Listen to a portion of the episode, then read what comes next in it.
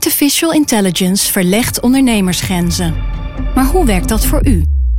Als transformatiepartner helpt Capgemini u kansen te ontdekken en benutten, zodat we uw ideeën tot leven brengen.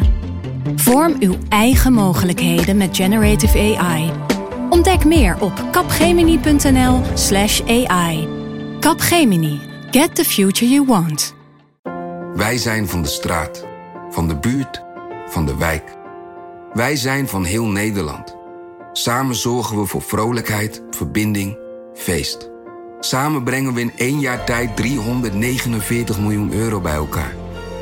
Miljoenen waarmee onze goede doelenpartners de wereld groener, gezonder en rechtvaardiger kunnen maken. Nationale Postcode Loterij. Samen voor een betere wereld.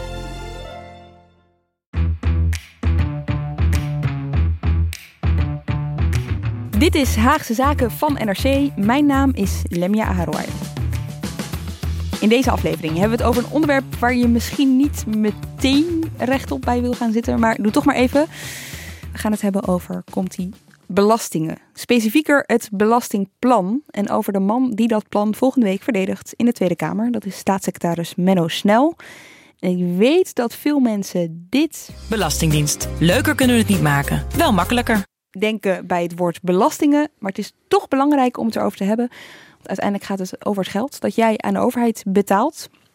Bij mij twee mensen die dit onderwerp niet alleen makkelijker, maar zeker ook leuker gaan maken. Filip de Wit-Wijnen werkt op de politieke redactie van NRC, schrijft onder meer over de fiscus en is flink verkouden. Ja, dat klopt. Ja, dat wisten wij, want jij zit al de Ah, hele dag te snotteren naast zeker. ons. Dus ik heb iets voor jou meegenomen. Ehm, en dat is een gemberdrankje. Het is een eh, shotje eigenlijk. En Ziet eruit als nagellak.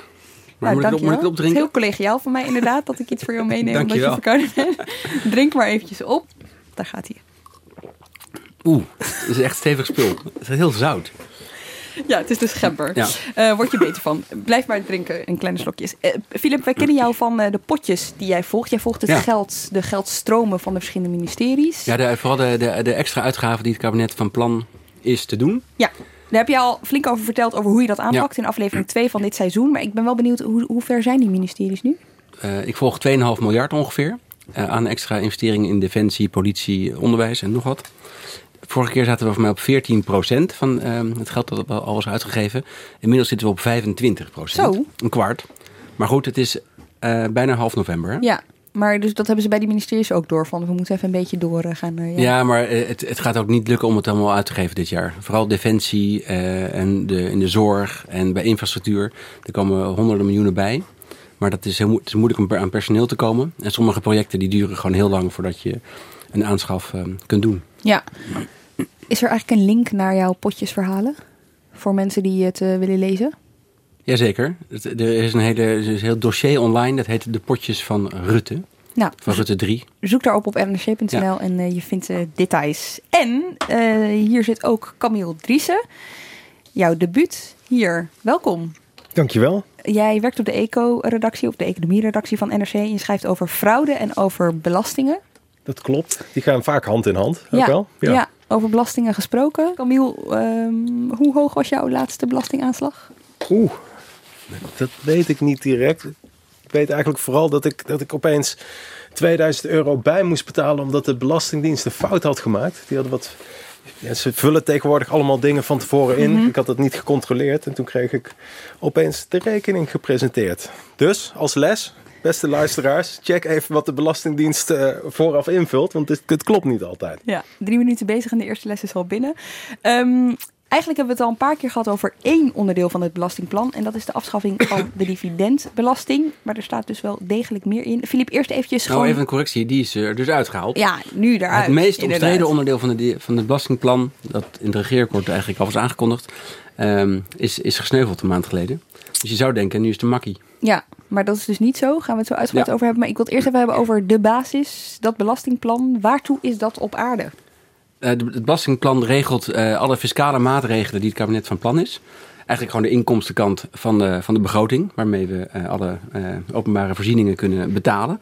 En ik heb even nagegaan, voor, voor komend jaar verwacht men uh, 100, ruim 190 miljard aan belastinginkomsten te, binnen te halen. Mm -hmm. En niet zo dat alle belastingmaatregelen ehm, in dat belastingplan staan, maar alleen de, de wijzigingen ten opzichte van de, andere, van, de andere, van de huidige situatie. En dat is dit jaar wel vrij uitgebreid. Want er zijn alle, eigenlijk alle nieuwe plannen van de, de nieuwe regering, van voor, uit het regeerakkoord, worden nu in, in geld omgezet eigenlijk. Mm -hmm. In fiscaal beleid omgezet. Het zijn iets van uh, ruim 60 maatregelen, vervat in zeven wetsvoorstellen. En die moeten allemaal uh, door de Kamer. En er wordt in één pakket wordt dat uh, bezorgd. Ja, want dat plan is eigenlijk gewoon gebaseerd op het regeerakkoord, hè? Ja, ja, en dan uh, het is heel, heel eenvoudig. De inkomstenbelasting bestaat natuurlijk al heel lang. Uh, een bepaald tarief. En dat tarief wordt gewijzigd. En dat gewijzigde tarief moet parlementair worden behandeld via een wetsvoorstel. Ja, en, en dat, dat is één maatregel, maar er zijn er dus ja. uh, ruim 60. En um, nou ja, gebaseerd op het regeerakkoord dus. Betekent dat dat de oppositie bijvoorbeeld ook gewoon totaal geen invloed heeft op dat belastingplan? Nou, er is eigenlijk niet veel van te merken. Uh, er is veel kritiek op het belastingplan. Uh, er was ook veel kritiek op, het, op de afschaffing dividendbelasting. Dat is van de baan. Maar dat is uh, niet. Ja, er is wel heel veel verzet geweest van de oppositie gezamenlijk. En ook van maatschappelijke onvrede. Maar uiteindelijk was het natuurlijk het, het sms'je van Unilever-topman Polman aan premier Rutte. Die ervoor zorgde dat het kabinet zelf dat voorstel heeft ingetrokken. Ja. En er valt voor de oppositie nog wel wat meer te zeuren over de fiscale plannen. Bijvoorbeeld de btw-verhoging en um, de verlaging van de, inkom van de vennootschapsbelasting voor bedrijven. Nou, daar komen we zo nog over, mm -hmm. te spreken. Uh, ik vermoed niet dat er um, uh, de komende dagen in de Tweede Kamer uh, veel wordt aangepast. Want we hebben al het afgelopen jaar gezien dat het kabinet um, de, niet zozeer ze uit, de hand heeft uitgestoken naar de oppositie, als wel de middelvinger. Uh, maar nu is um, staatssecretaris Snel niet zo onbeschaafd dat hij middelvingers uitsteekt. Hij doet voorkomen dat hij goed luistert naar de uh, mensen met kritiek. Maar ik geloof niet dat er heel veel uh, gaat veranderen in de plannen die hij ja. moet verdedigen. Oké, okay. over Menno Snel gesproken. We weten dus dat het iemand is die middelvingers uitdeelt. Nee, al dan dus niet bedoeld. Hij dus niet. Uh, maar um, het is natuurlijk ook gewoon de man die dat belastingplan moet gaan verdedigen. Volgende week dus in de plenaire zaal van de ja. Tweede Kamer.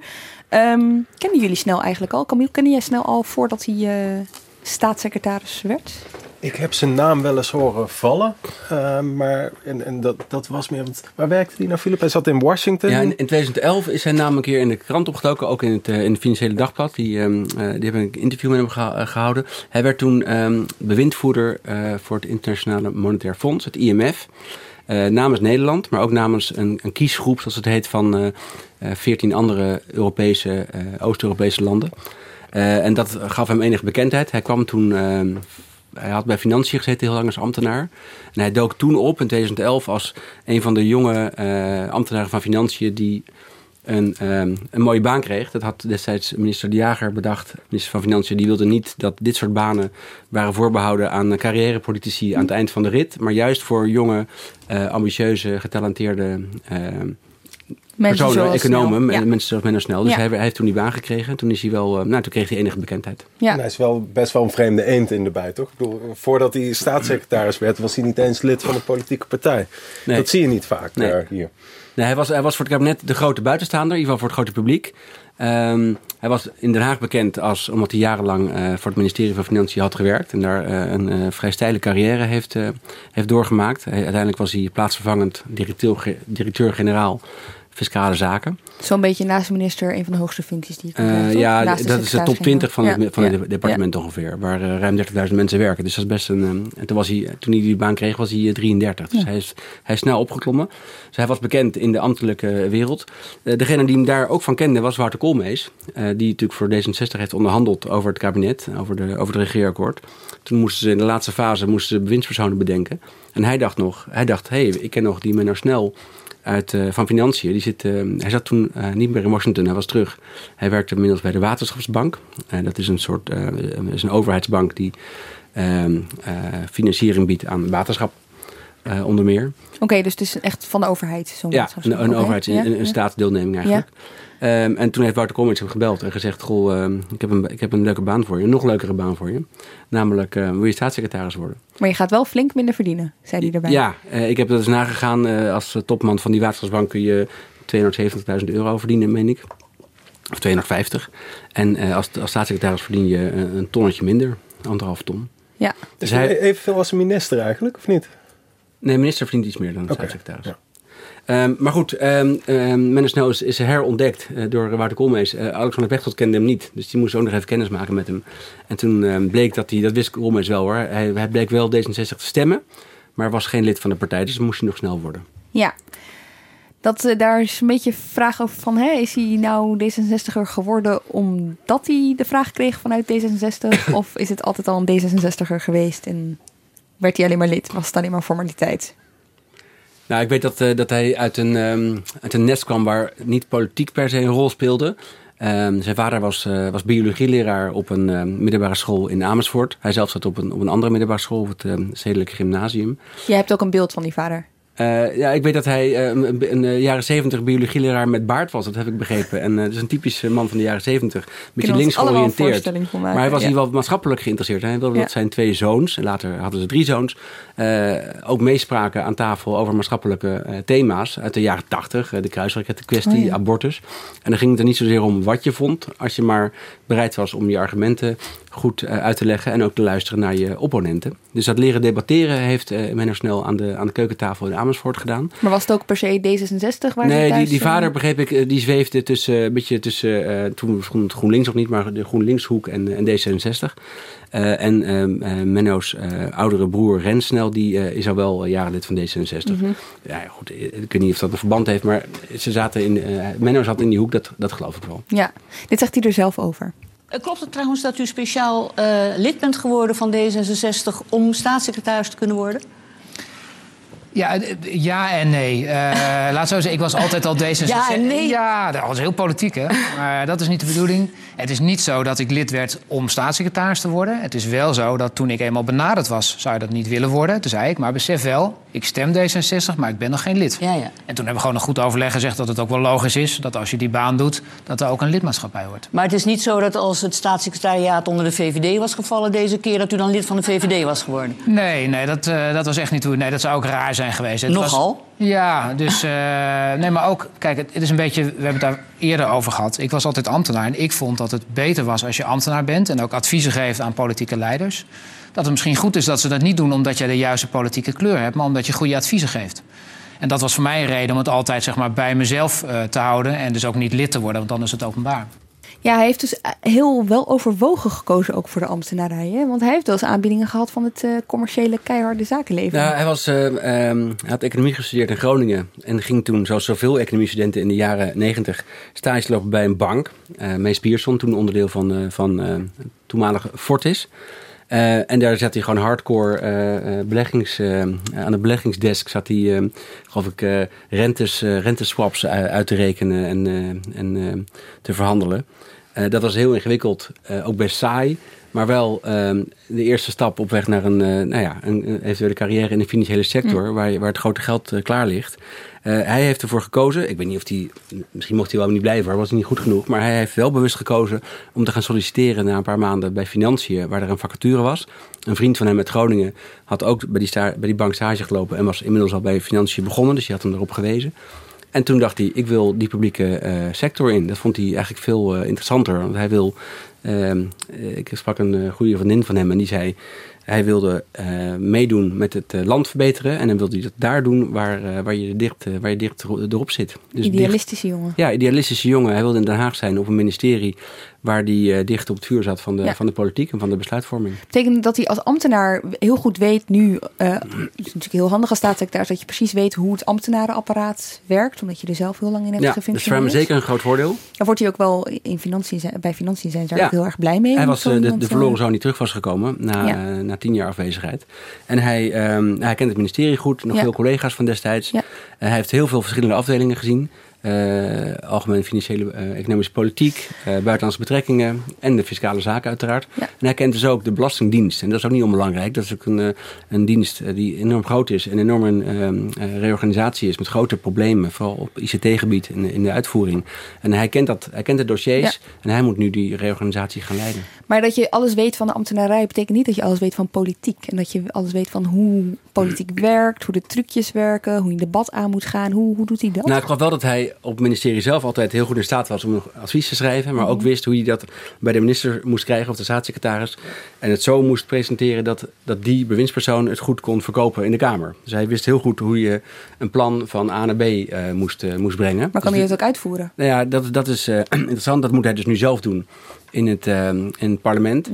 De eerste, de, de grote debatten die er zijn geweest gingen over de dividendbelasting. Maar daar, daar lag natuurlijk vooral, eh, waren de pijlen gericht op, op premier Rutte. Niet zozeer op, eh, op de staatssecretaris die daarover gaat in, in zijn, ehm, in zijn portefeuille. Maar je zag hem daar wel natuurlijk iets interessants doen. Namelijk iets verdedigen waar zijn partij in principe niet Ja, voor en daar, was. daar was hij gewoon loyaal naar het regeerakkoord. Eh, afspraak is afspraak. Dat heeft hij netjes gedaan. Hij probeerde eh, argumenten te bedenken. Net als Rutte dat ook deed. En ik merkte wel, wel dat die argumenten ook wel schoven. Hij, hij moest steeds nieuwe argumenten bedenken ehm, om het te verkopen. Ook naar de buitenwereld. Met Prinsjesdag had hij het heel erg over de juridische kwestie. Dat die dividendbelasting juridisch niet houdbaar is.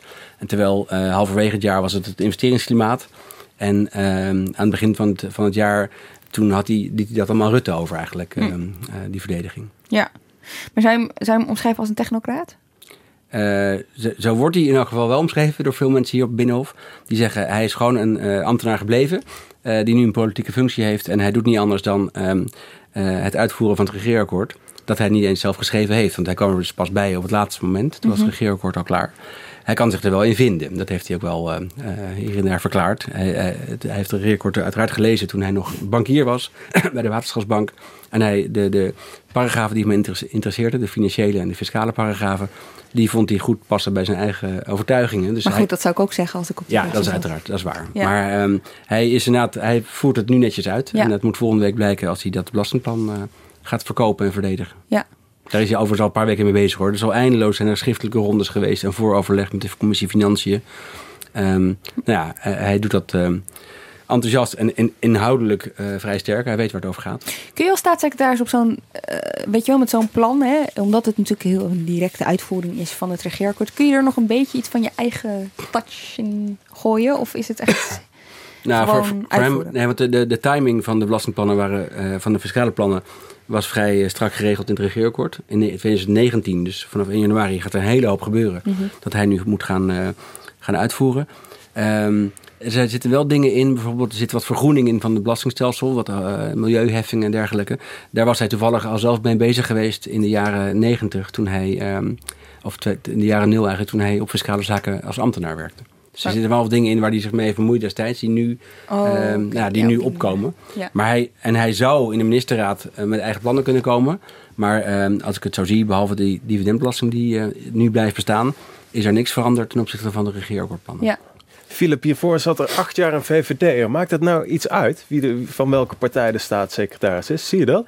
Ehm, kijk, Wekers was echt een beroepspoliticus die als Kamerlid begonnen was. En daarvoor al, denk ik, zelfs nog als, als medewerker. Opgeklommen, uiteindelijk beloond met het staatssecretariaat. Eh, was niet zo ter zake deskundig als Menno Snel. Had niks met partij te maken, maar meer met zijn ervaring die hij op financiën eh, al dan niet had. Eh Wiebes was wel een politicus, maar ook een, topambtenaar. Die was hier in Den Haag op economische zaken actief geweest. Ehm Wiebes heeft natuurlijk meegesleuteld aan het regeerakkoord als, als mede-onderhandelaar eh, bij de coalitieonderhandelingen. Eh, die zat aan de fiscale tafel. Ehm, en in de uitvoering, ik vond Wiebes, die kwam ook halverwege ehm, het seizoen, Rutte 2 kwam die binnen, aan het begin. En moest ook uitvoeren wat er lag. Eh, die heeft niet ehm, heel veel kunnen bijsturen persoonlijk, denk ik. Dus het maakt niet zoveel uit welke partij er eigenlijk zit. Nou ja, Als er, als er, als er een GroenLinkser had gezeten of een SP'er, nou, dan, had het niet. dan had het heel anders uitgezien, het, eh, het pakket. Ja. Dus het, het, het is wat je afspreekt in, de, in de coalitie met eh, twee of met vier partijen. En ik denk dat, ehm, dat, een, ehm, de, de top van de coalitie, die zoekt er bewindspersonen bij. Die, die bereid zijn om dat, eh, om dat klinisch uit te voeren. Ja, En daar was Wiebes ook, ook toen in staat. Het plan zelf. Ja. Oké, het woord is al een paar keer gevallen. Ik denk dat dit wel de laatste podcast is waar we het echt hier, hierover gaan hebben. Maar toch nog eventjes over die dividendbelasting. Maakt er dus wel onderdeel uit van dit plan. Hè? Ik wil eerst even relativeren om hoeveel geld het gaat. En dat afzetten tegen het totale bedrag. Van we, het we hoorden de laatste maanden in de discussie over de afschaffing van de dividendbelasting. Dat grapje gaat ons 1,9 eh, miljard euro kosten. 2 miljard, dat kun je beter besteden aan andere dingen. De zorg, politie. Precies, Ja. dat riep de oppositie heel hard. Eh, dat, is, eh, dat klinkt eh, als een, mooi en groot bedrag, maar relatief is het heel weinig. Als Mhm. je ziet dat er 100, ruim 190 miljard aan belastinginkomsten binnenkomen in totaal. Dus het is relatief een kleine belasting Ja. die ingewikkeld is om uit te voeren. Want het gaat over multinationals met buitenlandse beleggers. Die moeten die belasting betalen, kunnen het voor een deel weer terugvorderen. Er zit een heel administratief proces achter waar die bedrijven mee zitten. En de Belastingdienst hier en ook in andere landen eh, ook. Die moeten het allemaal Hm. organiseren. Voor iemand die echt eh, zeg maar niet genoeg krijgt van eh, de dividendbelasting heb ik iets leuks. We hebben namelijk een keer een hele aflevering gemaakt over de dividendbelasting. Kun je gewoon een uur lang luisteren naar alle ins en outs erover. En dat is seizoen 2, aflevering 38. Was met jou, Filip? Met al die Weet moeilijke je termen. Met al die Ja. moeilijke termen. Ik zet hem straks weer op. Ja, is goed.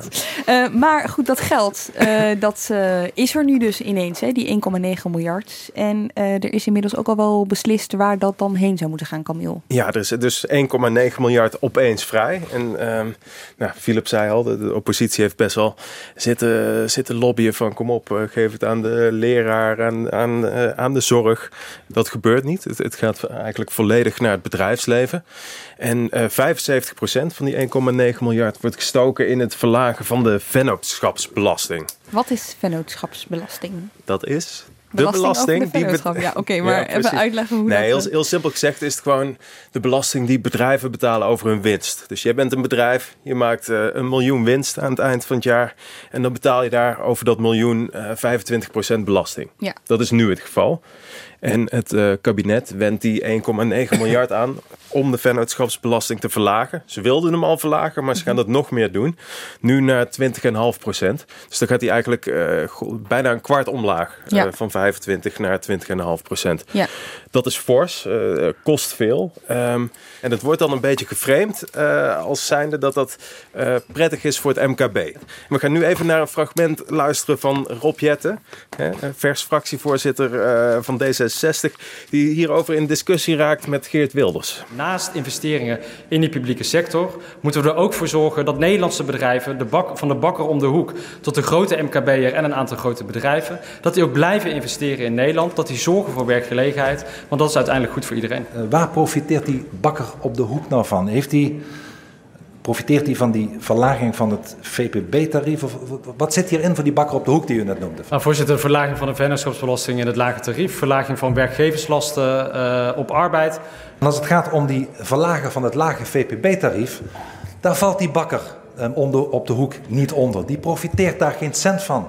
Door uw keuze om Albert Heijn en de Jumbo wel te laten profiteren van die lagere winstbelasting en die kleine bakker op de hoek niet, die krijgt dat niet, die krijgt wel de hogere BTW, gaan ze door uw maatregelen komen ze in de problemen. Heeft u daar wel over nagedacht? U noemde zelf het voorbeeld van de bakker. De bakker en de slager profiteren er niet van. Die hebben er alleen maar last van, omdat ze wel de BTW krijgen, moeten concurreren met de Albert Heijn, die wel die winstbelasting krijgt. Die heeft er gewoon niet over nagedacht. U kent uw zaak niet en dat is triest. Wie zou er nou gelijk hebben? Nou? Nou, onze collega Pim van der Dol van NRC, die heeft dat laatst uitgezocht in een NRC Checked. Het was, het was best wel pijnlijk. In, in die zin dat uh, Wilders hier uh, helemaal gelijk heeft. Um, er zijn eigenlijk nauwelijks bakkers uh, op de hoek die um, een BV hebben. En je moet een BV hebben om hiervan te profiteren. Dat zijn eenmanszaken. En die hebben dus helemaal niks aan die verlaging dus van de vennootschapsbelasting. Ja. En Pim zocht dus uit, en hij heeft geturfd, er zijn 5500 bakkersbedrijven in Nederland. En 85% daarvan is geen BV, geen natuurlijk persoon. En die heeft dus niets aan die verlaging. Nou is die oppositie sowieso kritisch op de verlaging. Dat bespraken we al. Hè. Het gaat niet mm -hmm. naar onderwijs mm -hmm. of zorg. Maar ze hebben nog een, een, een ander, uh, best wel fundamenteler verwijt. Ze zeggen dat Nederland hiermee eigenlijk volop uh, stapt in de race to, to the bottom. Zo wordt dat uh, internationaal in fiscale kringen genoemd. In wat voor opzicht? Nou, meer landen in om ons heen zijn de winstbelasting voor bedrijven aan het verlagen. Met name Engeland, die geldt als een belangrijke concurrent uh, wat, wat betreft het aantrekken van uh, buitenlandse bedrijven. En uh, de kritiek is dat door die belasting verder te verlagen, je eigenlijk in een, in, in een soort van spiraal terechtkomt die straks misschien wel op 0% belasting eindigt. Er is een groep van maatschappelijke organisaties die met de kwinkslag laatst hebben berekend dat in 2052 bedrijven 0% belasting betalen als we zo doorgaan. Maar, maar, maar werkt het ook? Ik bedoel, trek je er ook echt bedrijven mee naar Nederland? ja, het slaat wel ergens op. Het slaat op. eh, het heeft veel meer effect dan eh, het afschaffen van de dividendbelasting. Dat, dat zei, zei eh, Laura van Geest van het Centraal Planbureau laatst ook. Van kijk, als je nou dikke miljard wil uittrekken om het vestigingsklimaat in Nederland te stimuleren, verlaag dan de vennootschapsbelasting, want dat heeft in ieder geval bewezen effect. Ja, die bedrijven kijken natuurlijk als, eh, als, als eerste naar wat is het tarief in dat land. Wil ik eh, daar naartoe trekken met mijn eh, hoofdkantoor Ja, die maken, fabriek. ja, die maken een shortlist. Die gaan even kijken op de kaart. Van hé, daar heb je Nederland, daar heb je Engeland, daar heb je Zwitserland. Hoeveel belasting moet ik daar betalen? En dan op basis, dan vervolgens gaan ze wat verder kijken. Ik bedoel, je baseert je komst naar een land niet alleen op, eh, Nee. op het belastingtarief. Anders zat iedereen in Bulgarije. Daar Ja. betaal je 10% belasting. Ja, niet alleen, dat maar, is niet maar, zo. maar wel Ja. denk ik van doortogend belang. En daarna kijk je naar Schiphol, eh, Rotterdamse haven, goede Ja. bereikbaarheid, dat soort dingen. Goed Ja, daar onderwijs. heb je een beetje voor Ja. je Maar beroepsbevolking wacht even, waar je wacht even want nu hebben we het weer over buitenlandse bedrijven die naar Nederland kijken. En waarvoor deze belasting, weet je wel, hoe lager, hoe beter is. Maar eh, nog even over die Nederlandse bedrijven. Eh, is dit een maatregel waar het MKB, want je zegt, Camille, het, het, het kabinet framet het als iets wat ook voor het MKB geldt. Maar dat valt dus wel tegen, blijkt. Nou, misschien wat minder voor de K van het eh, MKB. Ja. Hoe hoger je, je Ja. in de, hè, dus het kleinbedrijf. Want daar- zitten gewoon weinig eh, BV's en, en NV's tussen. Dat zijn, zijn vooral veel eenpitters. Hè, dan heb je een eh, andere bedrijfs, eh, ja. bedrijfsvorm, een, een eenmanszaak. En dan, dan profiteer je er niet van. Maar grosso modo is deze maatregel, die verlaging van de winstbelasting, wel echt beter voor eh, het Nederlandse bedrijfsleven. Want aan die dividendbelasting hadden ze niks. Oké, jij zegt winstbelasting. Dit is trouwens iets heel grappigs wat wel opvalt. Eh, de oppositie noemt het ook heel vaak winstbelasting. En het Heel heet vaak. eigenlijk de, la- de laatste maand heb ik gemerkt dat ze het vocabulaire hebben aangepast. Het woordje vennootschapsbelasting spreken ze niet meer uit. De frame is winstbelasting, want het gaat over winst van bedrijven en niet van. ehm, het gaat niet om andere belastingen van, ehm, van burgers. Dus om het behapbaar te maken. Ja, ja, en ook om het een beetje weg te zetten als ehm, een ordinaire belasting op winst eh, van, eh, van grote Ja, bedrijven. je laat wel weer zien van hey, eh, het geld gaat naar de bedrijven en niet naar de zorg of het onderwijs. Ja. Oké, driekwart van de dividendbelasting gelden gaat dus naar de verlaging van de vennootschapsbelasting. Wat, wat, wat gebeurt er met dat andere kwart? Weten we dat? Ja, daar hebben ze, hebben ze tal van, van andere maatregelen ook allemaal in het, eh, in het mandje voor bedrijven. Dus het is niet, eh, gaat niet naar, eh, niet naar huishoudens of ehm, particulieren. Ehm, we gaan niet dat hele belastingplan natuurlijk uitgebreid bespreken. Ik heb jullie vooraf gevraagd waar jullie wel over willen vertellen. En Filip, jij wil het hebben over iets waar ik in eerste instantie Renske Leijten gewoon even het woord over ga laten voeren. Ah, van de SP. De BTW. nou ja, de BTW, dit heb ik al zo vaak gevraagd, maar we hebben het lang over de dividendbelasting gehad. Misschien hadden we het ook uitgebreider over de BTW kunnen hebben als u eerder de afschaffing van de dividendbelasting had laten gaan. Ook klaar met de dividendbelasting, zou ik horen. Eh, die BTW, wat gaat er veranderen? Nou ja, het is wel, wel, wel grappig. Eh, in de eerste dagen na het regeerakkoord in oktober 2017... toen begon de oppositie te, eigenlijk te zeuren over de btw-verhoging. Het lage tarief gaat van 6 naar 9 procent. Op de boodschappen kun je ook ontzettend eh, politiek uitspinnen. Dat deden ze ook. Er kwam een petitie online die je kon tekenen. Vakbonden deden mee. De, de, de btw-verhoging moet van de, moet van de baan. Nou, een week later eh, ging het eh, over de dividendbelasting en bleef het daarover gaan de rest van het jaar. Dus die BTW-actie, is, daar hoor je niks meer van. Ik ging gisteren nog even naar de site checken waar je dan de petitie kan indienen. Die site is uit de lucht, is niet meer bereikbaar. Maar hoe komt dat? Want dit gaat ons veel meer aan dan die dividendbelasting, Het zou is je kapper, het is je Ja. fietsenmaker, eh, de banaantjes die je ja. koopt bij de, bij de supermarkt. Ja, het is, eh, dat is lastig in te schatten. Het, het kabinet zelf had ook niet echt gedacht dat dividendbelasting afschaffen het grote thema zou worden waarmee ehm, de oppositie zou gaan slaan. Dat is wel gebeurd. In de loop van eh, nou ja, de weken na de eh, eh, installatie van het kabinet is dat, is dat het ge- geworden. En toen had de oppositie ook het idee, laten we hier maar met z'n allen op gaan hakken. En de andere onderwerpen eh, ondergeschikt maken. Eh, nou ja, nu de dividendbelasting, althans het, eh, de discussie daarover van de baan is. Gaan we het weer hebben over de BTW? Er komen er andere dingen op. En nu is het BTW weer eh, eh, punt van discussie in, in, deze, in dit debat. Wat gaat er veranderen? Je noemde het al eventjes, het gaat omhoog. Die 6% gaat naar 9%. Ja. Er zijn twee soorten BTW Nederland. Eh, je hebt het, eh, het normale tarief, dat is eh, het hoge tarief van 21 Dat was ooit 19, is opgehoogd naar 21 in de crisisjaren. En je hebt een uitzonderlijk tarief, dat is eh, het lage tarief en dat staat op 6% En dat is uitzonderlijk laag gemaakt, omdat het gaat over de, wat men noemt de primaire levensbehoeften. De boodschappen, eh, de kapper, eh, het openbaar vervoer, ehm, dat, soort, dat soort zaken. Is de kapper een primaire levensbehoefte? Voor sommige mensen wel. Eh, het is, ja, je moet ehm, eh, af en toe naar de kapper. Mhm. Als je haar maar goed zit. Als je haar maar goed zit. Eh, maar goed, er zijn in- door, door, door succesvolle lobby van allerlei ehm, eh, clubs, instellingen, bedrijven, is, zijn die uitzonderingen voor het lage tarief enorm toegenomen de laatste jaren. Het bekendste voorbeeld is dat je op ehm caviavoer het hoge belastingtarief betaalt, btw-tarief, en op konijnenvoer het lage tarief. Waarom? Omdat konijnen kun je ook zien als een consumptiegoed, want konijnen kun je eten, cavia's doorgaans niet. Het is geen delicatesse. In Dus- Peru dus- wel, overigens. Sorry, in Peru In wel, Peru maar in wel, Nederland niet. Ja. zo heb je nog een mooi voorbeeld. Ik geloof dat glijmiddel is, eh, eh, wat je bij het drogist koopt, is, eh, valt onder het hoge tarief. Maar als je het in een familiepak koopt, dus groot inkoopt, dan is het laag tarief. Vraag me niet waarom, maar als je naar de lijst kijkt op de site van de Belastingdienst, Hè? wat, welke, eh, welke categorieën in het lage tarief vallen, dan lach je helemaal gek. Oké. Ja, er is ook wel een lobby geweest om maar gewoon het hele lage tarief te schrappen. Dat gebeurt dus ja, niet. Om hè? er één tarief Ja. van te maken van zo'n beetje 15 procent. Dat willen eigenlijk alle partijen, maar dat is, dan, dan zou je wel de boodschappen eh, even flink hoger heel- maken. heel. En nu is het een stap die in mijn ogen bescheiden is, van 6 naar 9 procent. Hij werd één keer door Wilders in een debat. Eh, werd het neergezet als eh, dit kabinet wil ehm, de btw met de helft verhogen. Nou, dat is dus niet het hele verhaal, want dat is alleen maar het lage tarief. Dat valt onder, is een, be- is een beperkte eh, opbrengst, levert dat op van de, eh, de totale btw-inkomsten. Maar waarom vind je dat bescheiden? Want het is toch gewoon een verhoging van 50% Ja, is ook zo. Maar het gaat dus niet over, de- over alles waar je btw voor betaalt. Stop, wacht. Dit is allemaal veel te abstract.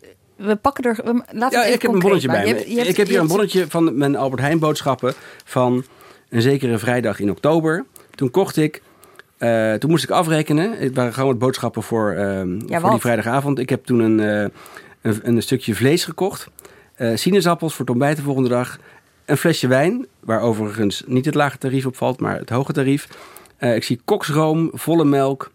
En voor mijn, ik denk voor een van mijn zonen een, eh een diepvriespizza. Eh, en ik moest betalen 38,48 euro. En eh, als je naar die bon kijkt, de, de, de onderste helft van de bon, dan zie je hoe het is uitgesplitst. Van die 38,48 euro viel 26 eh, euro 41 onder het lage btw-tarief Ja. van 6% Daarover werd dan 1,58 euro gerekend. Als ik straks op 1 januari bij dezelfde Albert Heijn piep in Alfa aan de Rijn, daar was ik toen toevallig, ehm, dezelfde boodschappen doe, dan betaal ik over die 26,41 euro 9% btw. Dat wordt dan 2,38 euro. Ja, wat is het verschil? 1,8 En het verschil is 8, of, eh, 80 cent. 80 cent Ja, op een 79,9 bedrag van... van eh, 39 euro.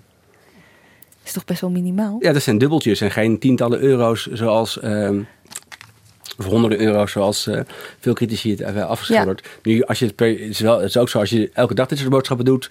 en eh, het over een, eh, bij een jaar optelt, dan kom je wel op een paar... Ja, wacht. Je hebt, je hebt ook een lange... Ik zie een langere bon Ja, dit is een bon, was een weekendbon. Dat was een bon van bijna 100 euro. En daar heb ik uitgerekend, ik moest toen 8, eh, of, eh, 5,40 euro aan BTW betalen, Tegen het 6% tarief. En dat wordt straks 8,10 euro. Dus daar is het verschil 2,70 euro. Op een bedrag van meer dan Van 100, 100, euro. Ja. ja. Ja, dus zeg maar 2, 3 procent eh, Ja. eh, wordt alles duurder. Ja. En dat Oké, is, ja, dat is, ik, weet- dat is best ben ik wel een enorme snop, maar ik vind dat dus best wel meevallen. Ja, het, het is, eh, als je het elke dag, eh, als, je het, als je alle eh, dubbeltjes bij elkaar optelt, kom je, wel, kom je op een groot bedrag uit. Ja. Maar eh, het tarief is nog best laag vergeleken met, eh, met Ja. het tarief eh, ja, van wat het normaal is, eh, Ja. het 21 procent. Goed, je, je betaalt dus wel meer voor je boodschappen. Ja. Dat is een feit. Maar het kabinet zegt ook dat ze tegelijkertijd de lasten verlichten.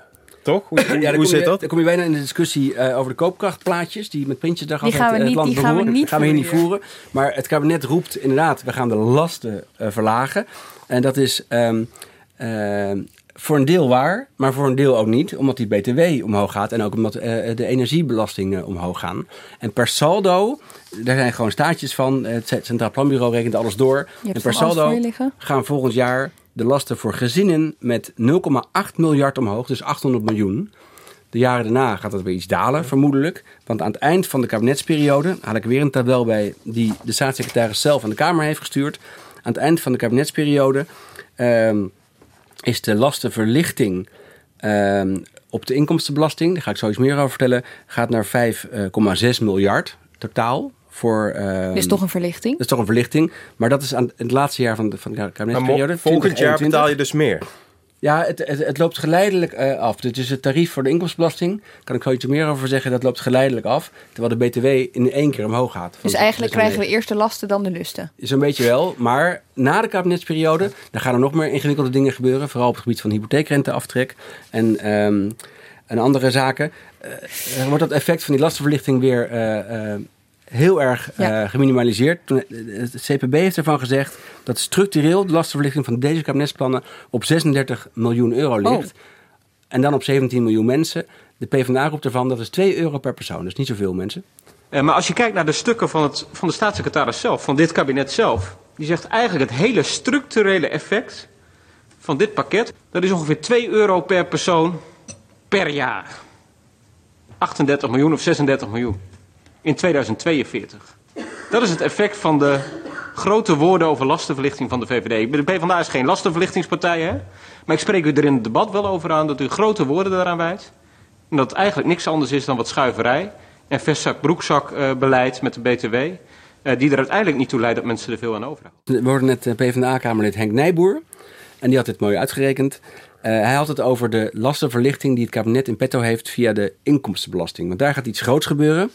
Plan 1 wat groot is, is die btw-verhoging. Dat is op de boodschappen. Dat is een eh, indirecte belastingssoort. De directe belasting die we allemaal betalen als je een inkomen hebt, is eh, de inkomstenbelasting. En die gaat op de schop. Die wordt best behoorlijk hervormd eh, en, en verlaagd. Er zijn nu, ehm, er zijn nu vier tarieven vier tariefschijven. En dat worden er straks twee. Met nog een kleine uitzondering voor mensen met een AOW. Dus misschien wordt het worden er eigenlijk drie. Maar laten we uitgaan van twee. Dat noemt het kabinet heel eh, ideeel de, een sociale vlaktax. Dus de vier verschillende schijven wordt één vlakke eh, belasting. ehm, eh, met, met lagere tarieven. Nou, dat is een beetje waar. Eh, er zijn nu drie tarieven van 36,5%, van 40,8% en van 52%. Dat worden straks twee schijven. De lage van 37,05%. En de tweede schijf, de top, het toptar- nieuwe toptarief, wordt 49,5. Maar heel, heel concreet, als, je, als je geen exorbitant inkomen hebt, dan heb je straks een simpel eh, loonstrookje en betaal je maar 37% belasting. Ja, dat klopt. En dan komen er nog allerlei kortingen bij en, eh, en, eh, en, en toeslagen. Dus het, het gaat nog wel wat meer omlaag. Maar hierop baseert het kabinet het verhaal. De lasten gaan omlaag. De Ja. lasten op arbeid, op inkomen. Ja. Eh, en met als doel, werk, eh, werk moet lonen. Je moet meer overhouden eh, op je loonstrook. Zit daar wat in? Eh, ja, maar er komt ook wat bij. Ehm, eh, andere zaken gaan omhoog. De BTW noemde ik al. Ja. Maar er gaan ook allerlei aftrekposten. Die worden, ehm, die worden afgeschaft of versoberd. De belangrijkste voor mensen met een huis is de hypotheekrenteaftrek. Overigens is dat dus een pijnlijk puntje voor de VVD waar het heel weinig over is Heeft gegaan. dat nog niet op de voorpagina van de Telegraaf gestaan? Heel interessant. Dat was vroeger natuurlijk een taboe. Het Ja, grote H-woord. ja. Dit jaar hadden we het D-woord. Het grote H-woord is eigenlijk geen discussie meer. Dat is al jaren geleden natuurlijk besproken in de, eh, en besloten in de, in de crisisjaren. Er moest wat aan gebeuren in de hervorming van de, ook wel van de huizenmarkt en van de, de financiële sector. Mensen leenden te veel en er werd te makkelijk eh, werd de rente kwijtgescholden op, eh, via de fiscus. Dus dat, is, dat dat wordt afgebouwd. Dat is eigenlijk een, eh, een voldongen feit al enkele jaren. Dat wordt nu versneld doorgezet. Het liep al een beetje terug hè, de afgelopen jaren. Nu wordt het versneld in grotere stapjes teruggedraaid tot de tarieven die ik net noemde eh, voor de inkomstenbelasting. En dat is weer een lastenverzwaring eh, voor mensen met een huis. Nou, per saldo kom je dan op een enorme lastenverlichting in de komende paar jaar tot wat ik net noemde 5,6 miljard in 2021. Maar daarna gaan er weer allemaal andere eh, kosten meelopen of lasten omhoog. En dan kom je tot dat structurele bedrag wat Henk Nijboer eh, 2 euro eh, noemde 2 euro per persoon, namelijk eh, eh, totaal 36 miljoen. eh, per persoon per jaar voor ja. de duidelijkheid. Precies, dus eh, dat, is, dat is het verhaal van die inkomstenbelasting en het nieuwe, eh, het nieuwe schijvenstelsel, de sociale vlaktax. Er zijn mensen die daar twijfels bij hebben. Via het belastingplan zou je een begin kunnen maken met een eerlijke verdeling van het geld. Maar niets van dat alles. En dat is niet alleen een gemiste kans, dat is schandalig. Want voorzitter, eh, Rutte 3 maakt wel een hoop lawaai rondom een zogenaamde sociale vlaktax. Maar dat is natuurlijk volslagen kul. Want er is helemaal niks vlaks aan deze tax. En hij is zeker ook niet eh, sociaal. Hij is niet vlak omdat er effectief nog steeds meerdere schijven zijn. uh, zelfs voor ouderen. En hij is niet sociaal omdat de burger er nauwelijks op vooruit gaat. Um, de gewone werknemer, de gewone man, krijgt helemaal niets. En pas vanaf 100.000 of meer wordt het een beetje feest. Ja, het feestje laat dus nog even op zich wachten. Ja, die laatste, die laatste twee opmerkingen die kan ik niet helemaal, uh, helemaal uh, rijmen of uh, bevatten. Moet ik nog eens een keer induiken. Maar dat het pas vanaf een ton inkomen een feestje wordt en dat de rest helemaal niets krijgt, dat lijkt me een beetje gechargeerd. Oké, maar als we dus de, de, het overeenkomst tussen alle kritiek van de oppositie op dit belastingplan is dus eigenlijk de coalitie belooft heel veel, claimt heel veel, maar in de praktijk valt dat allemaal nog wel. Nou ja, er, er, gebeurt wel heel veel. De, de, de belastingen die worden, uh, het is nog niet de grote herziening van het stelsel, wat -hmm. uh, uh, eigenlijk de politiek al jaren wil. Het is een heel ingewikkeld stelsel. Nou, het wordt nu iets vereenvoudigd, kun je zeggen, met die inkomstenbelasting. De btw-harmonisatie, waar ook al jaren over wordt gesproken, ja, dat komt nu dichterbij doordat het lage tarief omhoog gaat. Het hoge tarief blijft hoog. Nou, dat zal een keer naar elkaar toe groeien. Op den duur de economen roepen dat het verstandig is. Dit is misschien een eerste stap. Ja, er gebeurt technisch heel veel, maar ja. qua lastenverlichting valt nee, maar dat allemaal, is, dat is, nee, nee ja. maar dat is eigenlijk altijd zo. Bij, uh, bij nieuwe kabinetten, ook in verkiezingsprogramma's, heb je allemaal uh, lasten omhoog en omlaag. Dan wordt het allemaal uh, door elkaar geroerd. En dan komt er een coalitieakkoord. En dan zie je eigenlijk dat er, er zijn er wel, worden wel accenten verlegd. Maar de, maar de grote stappen, procenten omhoog of procenten omlaag in het totaal, dat zie je eigenlijk nooit. Het loopt, het, het, altijd blijft het keurig binnen de lijntjes. En blijft, um, blijft veel, veel van hetzelfde. En in 2040 hebben we wel allemaal 2 euro extra per jaar. Ja, Juist. maar dan zijn er intussen weer ontzettend veel kabinetten tussendoor gekomen die overal nog uh, dingen oh, zelfs dat weten we niet zeker. Ja, nou, dankjewel, Filip. Um, Camille, jij wil het hebben over een ander onderwerp: uh, belastingontwijking. Zo'n belastingplan heeft alleen zin als er ook echt belasting binnenkomt. En dat blijkt in Nederland wel eens niet helemaal goed te gaan, of in ieder geval lopen we wel eens wat mis. Maar Nederland is, even voor de duidelijkheid, goed om dat hier vast te stellen, geen belastingparadijs. Tenminste, dat heeft de Kamer besloten na motie van PVV'er Roland van Vliet in 2013. Voorzitter, even de volgende motie. Overwegende dat er een actuele discussie plaatsvindt over belastingontwijking door grote bedrijven via belastingparadijzen. Overwegende dat sprake kan zijn van Nederland als fiscaal gunstige vestigingsplaats door ons verdragennetwerk, onze rulingpraktijk en onze deelnemingsvrijstelling. Overwegende dat dit geen sinds de voor Nederland kwalijke kwalificatie van belastingparadijs rechtvaardigt, verzoekt de regering deze kwalificatie te verwerpen en waar mogelijk in de discussie erop aan te dringen deze kwalificatie achterwege te laten. En gaat over tot de orde van de dag. Eerst de motie uh, op stuk nummer 1, uh, waar de heer Van Vliet vraagt de kwalificatie voor Nederland van belastingparadijs te verwerpen en waar mogelijk in de discussie erop aan te dringen deze kwalificatie achterwege te laten. Ik denk dat ik met mijn inleiding zojuist al heb aangegeven dat ik inderdaad die kwalificatie voor Nederland ver van mij werp. En dat ik het gewoon een bevuiling vind van het eigen nest, wat alleen maar schade voor Nederland oplevert. Dus uh, motie nummer 1 zou mij zeer welgevallen als de meerderheid van de Kamer mij daarin ook nadrukkelijk en expliciet in ondersteunt. Dit was toenmalig staatssecretaris uh, Frans Wekers. En die motie werd ook aangenomen. Dus een belastingparadijs zijn we niet, hè, Camille? Nee, dat, dat, dat Limburgse onderrondje wat we net hoorden uit 2013... dat was best wel uh, belangrijk. Uh, belangrijk in die zin dat je nu uh, alle bewindslieden sindsdien ook maar de hele tijd hoort roepen... dat Nederland absoluut geen belastingparadijs is... en dat ze er afstand van nemen. Daar roept die motie ook tot op. Hè? En destijds kreeg die motie steun van 124 van de 150 Kamerleden. Eigenlijk alleen GroenLinks, SP, Partij van de Dieren en ChristenUnie stemden tegen...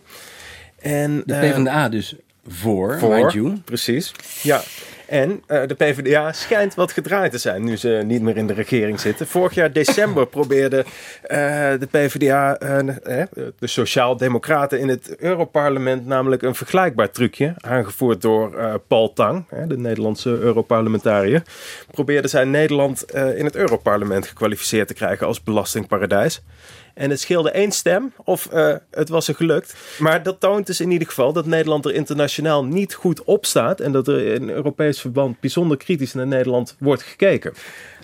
Korte geschiedenis. Nee, kijk, Nederland is. is um, in tegenstelling tot wat je eerder zei, van komt er wel genoeg uh, mm-hmm. belasting binnen? Mm-hmm. Uh, dat is niet zozeer het probleem van waarom Nederland als belastingparadijs uh, wordt gezien. Nederland wordt namelijk door heel veel internationale bedrijven gebruikt als een soort van draaischijf om hun geld doorheen te sluizen. Wat is er nou zo aantrekkelijk? Nou, je kan in Nederland geheime afspraken maken met de Belastingdienst over hoeveel belasting je gaat betalen. Ja. Uh, dat, de ruling heet dat. Dat, uh, is een aantrekkelijk aspect. We hebben heel veel verdragen met andere landen. In die verdragen wordt afgesproken dat bedrijven hun, uh, hun winsten, hun royalties belastingvrij kunnen, uh, kunnen doorsluizen naar dat land. Hè, dat ze geen dubbele belasting betalen. En dat heeft dus voor veel imagoschade gezorgd wat betreft uh, Nederland. Obama heeft Nederland wel eens op een uh, lijst gezet als zijnde belastingparadijs. Zo gaat het eigenlijk ja. al, al, al sinds 2009 continu door. En dan denkt Menno snel, ja, nu zit ik er. Ik ga hier verandering in brengen. Dat klinkt stoer. En dat is het ook wel een beetje. Ik bedoel, eerlijk is eerlijk. Oké, nee, dat klinkt niet. Dit is een beetje stoer, oké? Nee, het is een beetje stoer, want voor, voor het eerst uh, zit er nu een staatssecretaris op Financiën die uh, erkent dat uh, het Nederlandse fiscale regime in, in het verleden iets te aantrekkelijk is geweest. En dat gebruikt wordt of misbruikt wordt voor het door, doordraaien van miljarden om belasting te ontwijken. Ja, Nederland, Nederland uh, heeft zo'n 15.000 uh, brievenbusbedrijven, bijvoorbeeld. Heeft, heeft uh, snel deze week nog laten uitzoeken. Um, hij heeft ook laten becijferen hoeveel die dan weer onbelast doorsluizen naar belastingparadijzen. Echt om, om miljarden, om, om 22 uh, miljard. Hij heeft de cijfertjes dus op een rij, maar wat gaat hij doen om die cijfertjes te veranderen? Nou, hij gaat, hij gaat dus uh, voor het eerst gaat Nederland um, uh, rente en royalties belasten. Uh, een bedrijf zoals IKEA of Starbucks, dat, dat zet in Nederland uh, een kantoor neer.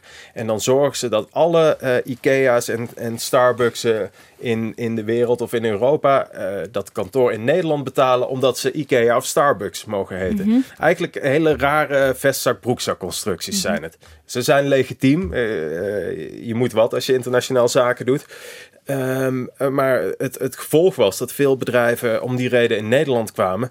En uh, van die mazen in de wet vonden om die uh, rente en, uh, en, die royalties door te sluizen. Nou gaat Menno snel vanaf, duurt nog eventjes, 2021, die, die stromen belasten als zij naar een belastingparadijs gaan. En wat hij een belastingparadijs vindt, is ieder land waar de, waar de winstbelasting onder de 7% ligt. En dit is cruciaal, hè? Want die 7%, dat is een grens waarvan niemand eigenlijk weet waarom hij daarvoor heeft gekozen.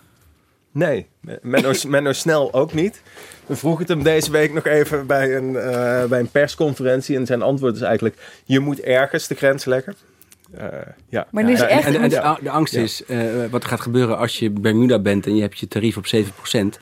En er komt een Nederlandse maatregel, dan gaan zij naar 8%. Dat scheelt natuurlijk helemaal niks voor hun, Nee. hun inkomsten. En dan vallen ze niet in de categorie belastingparadijzen zoals nu door het kabinet is ehm, gedefinieerd. Wat zou wel een logische grens zijn? Valt daar iets over te zeggen? Nee, ik ben het wel met snel eens dat de grens uh, per definitie arbitrair is. Maar 7% winstbelasting. Ik bedoel, wij hebben straks als het kabinet alles heeft verlaagd, zitten we op 20,5. Ik bedoel, het, het verschil is, uh, Ja. nogal groot, ja. eh, groot. Ja. ja. Nee, en de vraag blijft natuurlijk, want het is het werk van die advocaten en van die fiscalisten om die mazen in de wet te vinden. En, en de vraag blijft of wij uh, en snel straks in staat zijn om daartegen op te treden. Ik bedoel, hij is, hij is allerlei wetten aan het aannemen, anti-misbruikbepalingen, deels ook omdat die moeten vanuit Europa. Ik wil nog even één voorbeeldje noemen van een bedrijf dat wij allemaal kennen. We zitten toevallig ook met een laptop van Dell voor ons. Hè? Die hebben hier een, een, een uh, grotendeels papieren uh, hoofdkantoor neergezet. En ik had laatst nog even hun jaarverslag erbij gepakt. Die Dell betaalde vorig jaar over een winst van 2,3 miljard uh, dollar, uh, 6 miljoen dollar belasting. En dat hebben zij uh, weten te realiseren dankzij een slimme fiscalist die het geld tussen Nederland en Singapore laat stromen. En in Singapore wordt er dan weer gebruik gemaakt van een, van een, uh, een verdrag.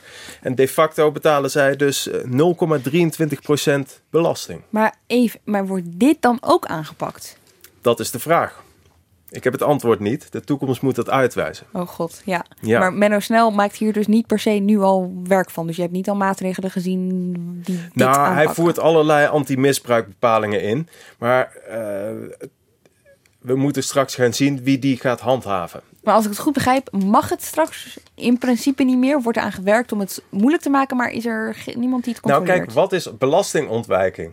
Dat is, dat Oh god, is de dit is een hele grote filosofische Nee, want zeg vraag. maar, belastingontduiking is, is, eh, is illegaal. Hè? Dan, dan, eh, eh, daar kan je de bak voor ingaan. Maar belastingontwijking is ervoor zorgen dat je zo min mogelijk belasting betaalt. Dat doen wij Allemaal. als particulieren Ja. natuurlijk Je wil ook. je aftrekposten wil je maximaal inzetten. Ja. Mhm.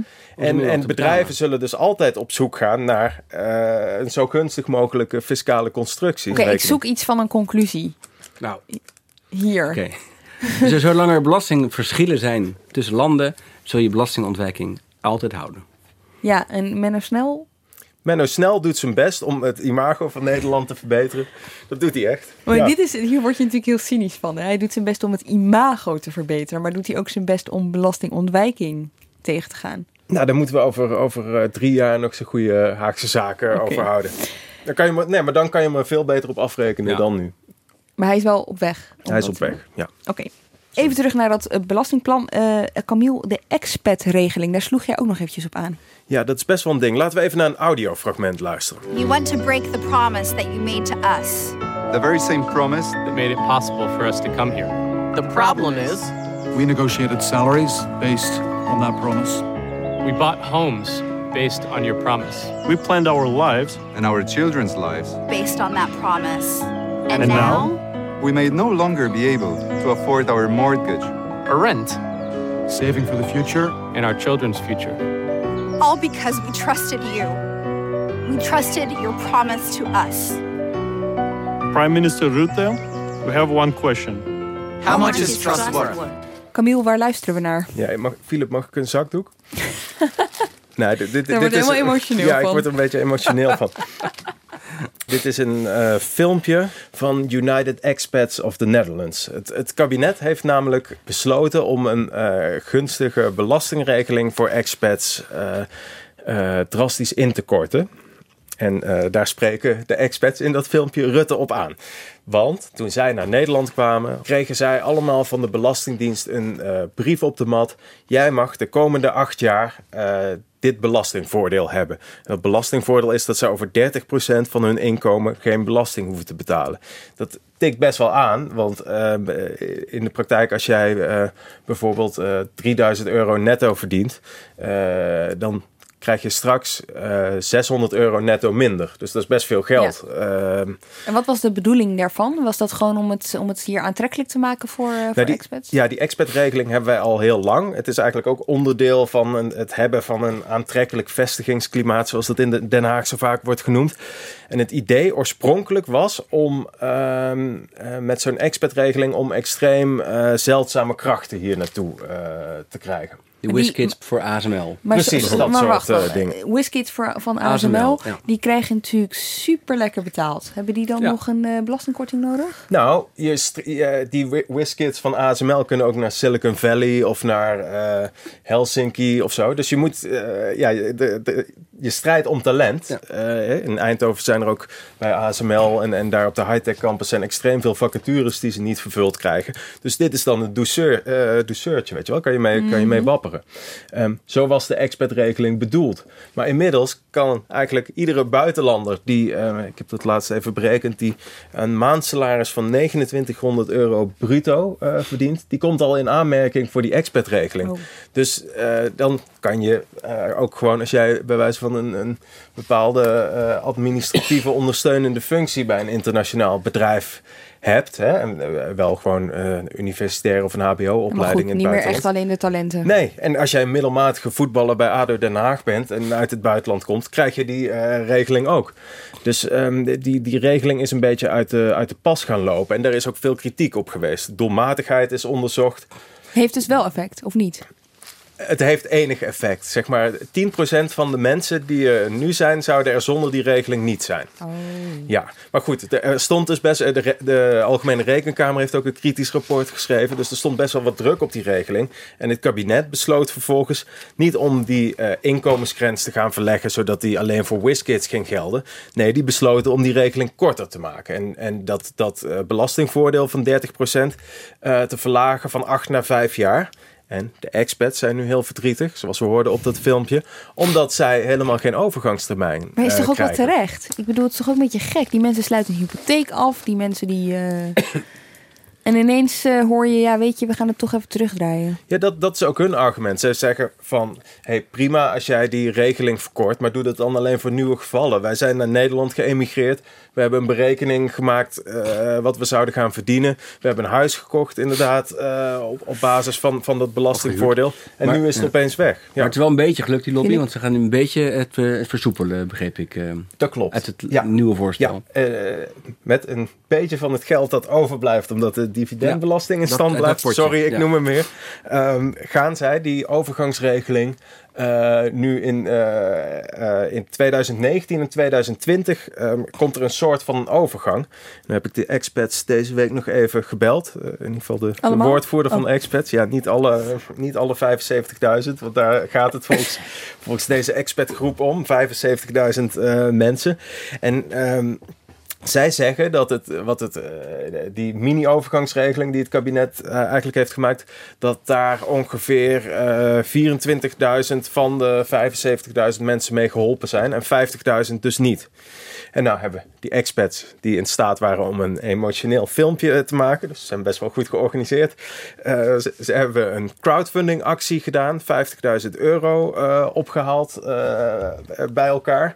En ze hebben Tom Barkhuizen ingeschakeld, dat is een bekende hoogleraar en tevens advocaat van Stibbe, een groot Zuidas kantoor. En die heeft nu weer een, een vernietigende juridische analyse geschreven over het feit dat er geen overgangsregeling is voor die mensen. En met zijn uh, lijvige analyse in de hand kunnen zij straks dus naar de rechter stappen. Dus dit. Uh, dus Menno Snel staat een rechtszaak te wachten. Meerdere. Dat, dat is meerdere. Zeer, dat, meerdere. Dat, en dat is, dat is zeer waarschijnlijk, tenzij die overgangsregeling dus uh, voor iedereen zou gaan gelden. En daar lijkt het uh, kabinet niet toe geneigd te zijn. Dus dit is, een, dit is een, uh, een thema, dat wilde ik even uitlichten, omdat het in de toekomst toch nog wel echt in de, in de rechtszaal ja, en, terug zal en, gaan komen. En wellicht al ja. volgende week in de Kamer. Ja. Er zijn ook oppositiepartijen ja. die, partijen die hier veel vragen bij hebben. Want volgende week debatteert de Kamer hier dus plenair over, over ja. dit hele belastingplan. Dinsdag en woensdag. En donderdag is dan stemming. En dan moet het na, uh, gaat het hele circus naar de Eerste Kamer. En het moet uh, natuurlijk voor het einde van het jaar moet dat uh, worden, worden aangenomen. Want 1 januari gaan er al maatregelen daar gaan, daar gaan de maatregelen, er gaan veel van de maatregelen al in. Ja, ja. en um, ik begreep dat de Kamer eigenlijk liever Hoekstra tegenover zich wilde hebben ook. Ja, omdat er ook dus die principiële discussie in zit van kunnen we dat geld van de dividendbelasting niet besteden aan aan, andere, aan extra uitgaven ja. bijvoorbeeld. Dan zegt het kabinet nee, dat, uh, onze begrotingsregels zeggen dat dat niet kan. Dat moet in hetzelfde, uh, ja. aan de uitgavenkant van de begroting zitten. En dan ook nog in hetzelfde mandje voor bedrijven. Is dat nou, waar? Nee, dat is, hebben ze zelf bedacht. Maar daar kun je natuurlijk al doorheen gaan. Als je het regeerakkoord openbreekt, dan kun je ook dat soort regels, uh, kun je daar creatief mee omgaan. En, Hoekstra en, en, heeft en ook dus gezegd, de oppositie, nou meneer Hoekstra, de minister, laat hij dan ook komen voor debat. Maar die heeft dat vanmiddag in een briefje uh, geweigerd. Die is wel klaar met ja, praten die, over de die laat het lekker aan, uh, aan, uh, aan zijn staatssecretaris over. Oké, okay, wat verwacht je kort van dat debat? Dat, dat de staatssecretaris namens het kabinet niet heel veel zal toegeven aan de oppositie. Oh, dan okay. ga ik politiek 24 kijken. Gaat er een hele lange zit worden. We hebben al twee lange dagen afgelopen week achter de rug. Dit is altijd een, een taai dossier, maar wel altijd inhoudelijk interessant. En ik vind het leuk om te zien hoe Menno Snel dit voor de eerst nu gaat, uh, gaat doen. Ik ben blij dat er iemand op de redactie is die het leuk vindt om het te zien en om over te schrijven. Ik heb nog één vraag. Um, we hebben het nu over dit belastingplan. De, de, weet je wel, er wordt nu over gedebatteerd in de Tweede Kamer. Het gaat naar de Eerste Kamer. Maar in de praktijk komt zo'n plan, al die cijfertjes, komt dat allemaal ook echt uit? Of is het altijd toch anders in de ja, praktijk? in weerwil van wat, wat, wat je altijd hoort over de Belastingdienst, uh, die is in Nederland echt vrij efficiënt. Uh, die tarieven die, die gaan wijzigen op, uh, op 1 januari. En in die loonstrookjes van eind januari zullen de cijfertjes ook versprongen zijn, dus verbeterd zijn. De BTW-kassabon ziet er op 2 januari echt anders uit dan op 30 december. Dus dat gaat vrij snel en efficiënt.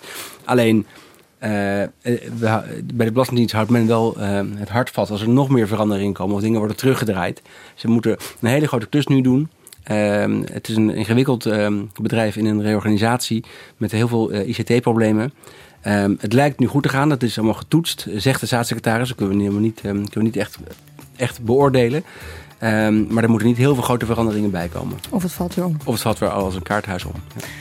Dank jullie wel, Filip de Wit Wijnen en Camille Driessen. Dank ook voor het luisteren. Het ging natuurlijk afgelopen week in Den Haag niet alleen over dat belastingplan.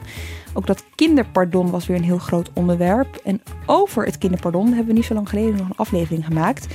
Um, wil je er meer over weten? Over hoe het tot stand kwam, over uh, hoe alle politieke kaarten erover liggen. Luister dan even aflevering 3 van dit seizoen terug. Dan uh, ben je weer helemaal op de hoogte. Bedankt voor het luisteren. Dit was Haagse Zaken van NRC. Tot volgende week.